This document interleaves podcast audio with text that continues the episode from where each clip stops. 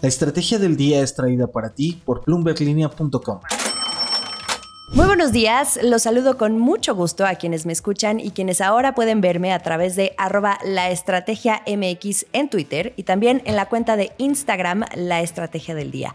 Hoy vamos a hablar de Bachoco, otra empresa que hace más larga una fila de deslistes en la Bolsa Mexicana de Valores. Y también vamos a repasar los números de Pemex y una breve actualización sobre los avances de las pláticas entre Rusia y Ucrania. ¿De qué estamos hablando? Bachoco planea deslistarse de la Bolsa Mexicana de Valores y también de la de Nueva York, es decir, pretende dejar de ser una empresa pública, que sus acciones ya no coticen en los mercados.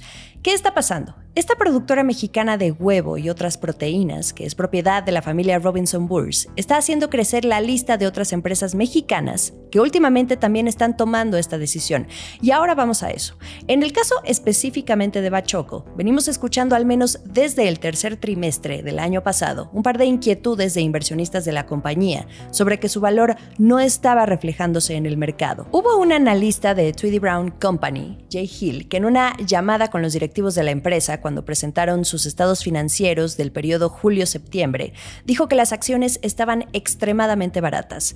En pocas palabras, y cito textualmente, dijo, es frustrante ser accionista. Sospecho que su junta también está frustrada y también reconoce que es muy barata. En esa misma conferencia, los directivos de Bachoco confirmaron que analizan algunas opciones como la recompra de acciones. Y bueno, pues finalmente el viernes supimos más. Bachoco va a realizar una oferta pública de adquisición, una OPA, por la totalidad del capital social de la empresa. Esto incluye acciones en manos del mercado y que abarcan alrededor del 27% de este capital social. Pero ¿qué sigue después? Iniciar el proceso para solicitar el desliste de las acciones, que va a depender de cumplir con ciertos requisitos. Primero, la autorización del mismo Consejo de Administración y también de los reguladores en México y Estados Unidos. Acciones y reacciones. Y ante este anuncio, ¿cómo se comportó la acción? Bueno, pues en la jornada de lunes, las acciones de Bachoco repuntaron más de 15%. La razón de este movimiento es que hay una oportunidad. El viernes, el precio de Bachoco en bolsa era de 66.54 pesos. Luego Bachoco sale a dar este anuncio de la OPA y menciona que van a estar pagando 81 pesos por acción.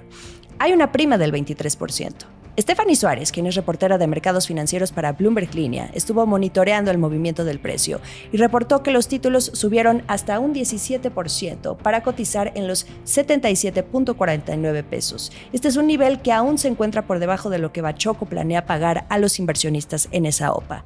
Dato a tomar en cuenta, la familia Robinson Burs tiene una participación de poco más del 73% y también tienen títulos listados, como decía, en el New York Stock Exchange. Su estructura accionaria se divide divide en un 73% de fideicomisos, que es lo que le corresponde a la familia, otro 20% está en la bolsa mexicana y un 7% en la bolsa de Nueva York. Esto es el dato del día. Y ahora sí, volvamos a un punto que mencioné hace un momento. La lista de empresas que salen de la bolsa mexicana está creciendo. Hay una especie de éxodo y cada una por razones muy particulares. El año pasado salieron cuatro. Primero tenemos a General de Seguros, que nunca expuso los motivos de su desliste, pero era una acción de baja bursatilidad. Su anuncio ocurrió en un momento en que México cumplía dos años de no ver listarse a ni una sola empresa en el mercado accionario local. Luego tenemos a Pochteca, esta empresa que comercializa materias primas. En su caso, esto sigue siendo un plan, pero reveló su intención de deslistarse desde junio. Luego sigue Biopapel, esta compañía propiedad del empresario Miguel Rincón, por cierto, miembro del Consejo Asesor y compadre del presidente López Obrador. Biopapel estuvo realizando OPAS el año pasado para recuperar el control de la empresa. Y finalmente, Yenova, que se dio a partir de la fusión de sus activos con Sempra para formar Sempra Infraestructura, hoy a cargo de Tania Ortiz Mena. Pero hay más. Quedan pendientes el desliste de Lala, que en algún episodio ya hemos comentado el caso de la empresa, y también en el de Maxcom, que ya tuvo el visto bueno de los accionistas en diciembre. Y hay otras dos más que han revelado su intención de salir del mercado, Elementia y Fortaleza.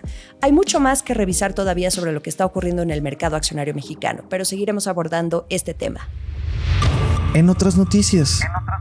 Pasemos de las acciones a las exportaciones. ¿Cómo va Pemex? Ya tenemos las cifras en cuanto a las exportaciones de petróleo al mes de febrero. La empresa las incrementó, con todo y que produjo menos crudo en el segundo mes del año.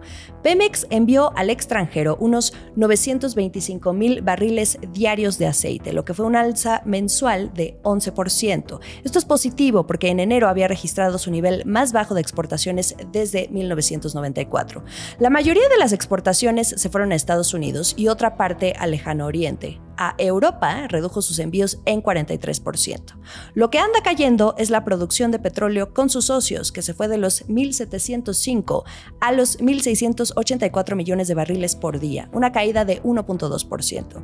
Y por cierto, hablando de Pemex y sus socios, ayer Talos Energy, esta empresa estadounidense de exploración que está detrás del mayor descubrimiento de petróleo de México en años, dijo que el país otorgó finalmente la resolución de unificación definitiva del campo petrolero Sama. Recordemos que a pesar de haberlo descubierto, Talos y Pemex van a operar juntos porque este campo resultó que estaba dentro de otro bloque operado por Pemex. El último sorbo. Una actualización a poco más de un mes de que iniciara la guerra entre Rusia y Ucrania. Este martes inició una nueva ronda de conversaciones entre ambos países, ahora en Turquía.